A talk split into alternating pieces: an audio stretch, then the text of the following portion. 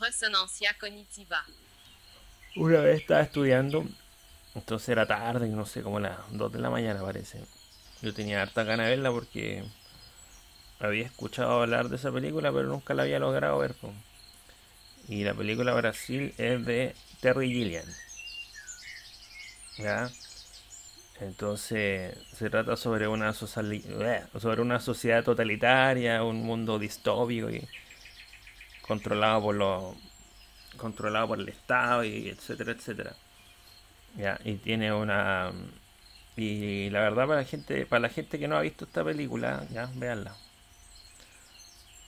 Sobre todo en estos tiempos que, bueno, que hay tiempo para ver películas y que también uno puede asociar como en el pasado se veía, como en el pasado se pronosticaba que iba a ser el futuro y resulta que en muchos casos sí se parece harto a las películas.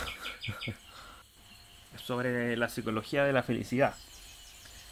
Porque esto no lo saben, esto no sé por qué no lo sabe toda la gente, son varias cosas que quiero contar. Bueno, la psicología sabe ese tiempo, el ser humano en su cerebro eh, tiene como una especie de sistema inmunológico para la felicidad. Tu cerebro te protege de eventos externos, te produce felicidad cuando, psicológicamente cuando no la hay.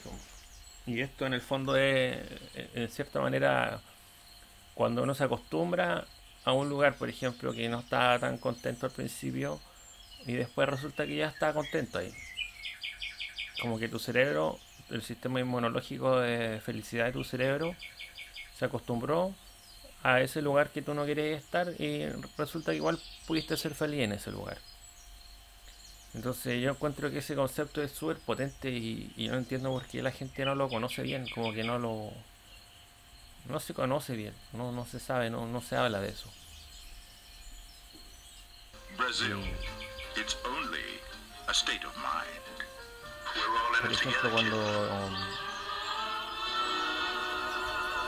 por ejemplo, el tema como de la separación, porque yo antes pensaba que no...